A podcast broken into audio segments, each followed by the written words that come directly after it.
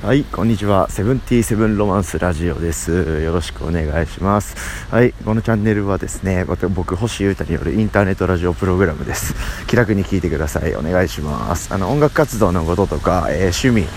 ミニマリズムを中心とした趣味のことをですね、えーどしどし喋ってますので、よろしくお願いします。ということで、えー今ですね、2020年の1月7日のやや夕方みたいな感じなのかなです、えー今日はですねミニマリズムのお話をちょっとしたくてというのも、まあ、今日僕、えー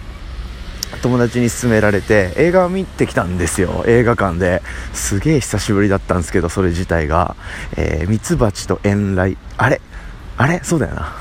うん、確かそういうタイトルだです。はい。もし違って、なん近い名前だと思います。もし違ったとしても。っていう映画見てきてですね、えー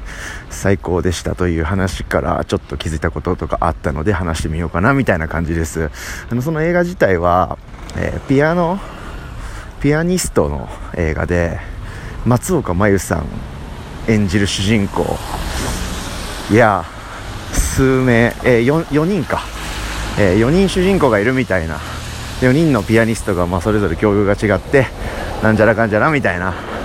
感じで、えーまあ、その内容を説明するのは野暮だしそれ僕がやるべきことじゃないんであれですけどあの間もなくですね上映が終わってしまうという知らせを受けてます。えーっとあとえー僕が行ったのは日比谷なんですけど日比谷の東宝シネマズではうーっとああさってまでかな？1月9日ぐらいまで、はい、誰が行けんねんみたいな感じだと思うんですけどこのタイミングで知らされてもみたいな、はい、もし行ける方はぜひですね。はい、えーめちゃめちゃ泣きました。あの僕普通に誰のすあの仕事で行ったとかいわゆる関係者とか全然では全然ないのでえーでもっと言うとあの勧めてくれた友達のセンスをあの完全に信頼して何の情報もないまま見に行ったんですけどめちゃめちゃ泣きましたね。なんかものづくりとか特に僕は音楽で同じなのでなんかそういうものづくりとかなんか表現してる人であればあるほどあーって思うところはあるのかなみたいなあのいい映画でした、はい。まあ、そ映画の話がしたいわけじゃないんですけどあの僕そのミニマリズムだとかミニマル計画だとか言ってこう日々あのやるべきこととかを結構減らしたいってすごい思ってるんですよ。やることとか何て言うんですか？あの縛り縛り私を縛り付けるものみたいな。あらゆるものを減らしたいなと思ってるけどまあ、そうは言いつつもあのやりたいことうんなんつうんですか、まあ、活動とか、まあ、みんなにとってっていう誰にでも当てはまる言葉で言えば仕事ですよね、はい、やりたい仕事というか、うん、そういうのをバシバシやりたいなと思って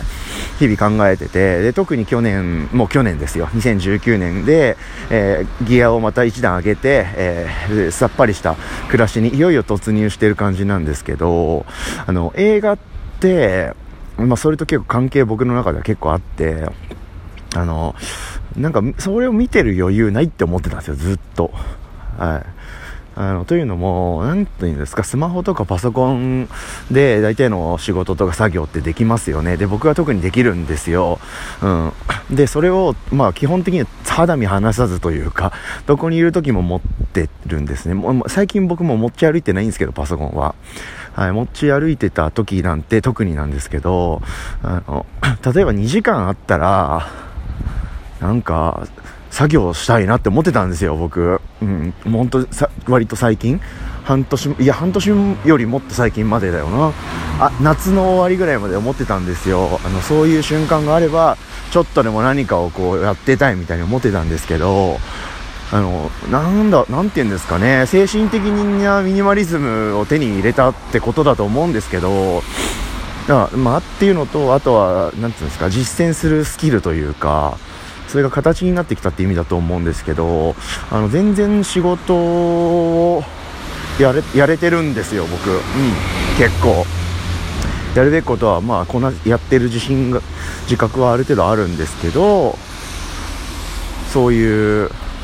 それじゃない時間、まあ、そのちょっと前まで僕があの怖くて否定してたというかあんまりそういう時間を使ってなかった行動も昔よりそれ頃よりは取れてるような気がしていて、まあ、映画見るとか、まあ、映像ものを他のことを作業せずにそのものに集中して見てるんですよね。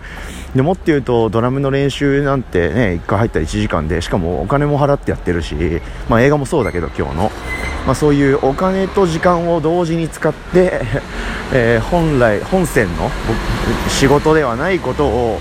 やってるっていう、まあ、趣味っていうかなんていうかそういうものに時間とか気持ちをあの結構使えるようになっててるなーってちょっと思っていいですよね。うん、でしかもあの前、まあ、とはいえ昔とかその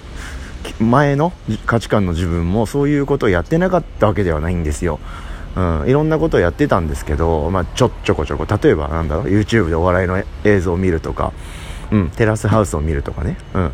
まあ、あるでしょ？そういうの。で映画も DVD 的なものネットフリックスとかでちょこちょこ見てはなかったわけではないんですけどなんかそういったことをやってる時に罪悪感がちょっとあったんですよね。まあこんなこと今俺やってる場合じゃないんだけどな感っていうんですか。うん。を感じながらこう動いてた自分がいたなと今では思うんですよね。あでもなんか割と今僕ほとんどそういう気持ちはなくあのその時は思いっきりそれを遊ぼうというか楽しもうみたいな感じであの素直に受け止めてその時間を過ごせるようになったよなったなという気持ちでおります。この何なんですかねこの精神的な軽さってどこから来るんだろう。うん、なんかちょっとあの不思議な状態というかあんまりうまいこと言葉にできないというかあの解決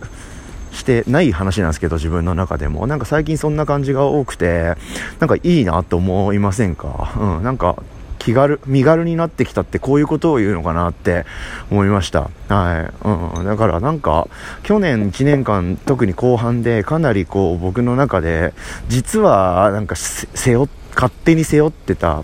負担というかなんか重さっていうかそういうのがあのだいぶなくなったなということをね実感しました、うん、身をもって、うん、だからやっぱ皆さんあのおすすめですよ。あのなんかやるべきことと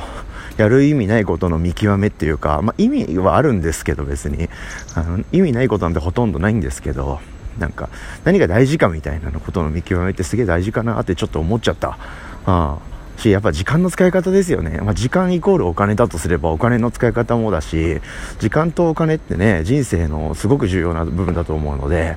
まあ、人生の使い方というかね、うん、なんか時間の使い方って超大事だなって思ったって話でした。はい、あのこれからももういろんなものをそぎ落としつついろんなものを逆にあの吸収しつついろんなことをやりたいと思ってるので何が言いたいかっていうと映画をいっぱい見たいなって思ってます。あと本本か。映画といっぱい見たくてあと本をたくさん読みたくてあと漫画をいっぱい見たいと。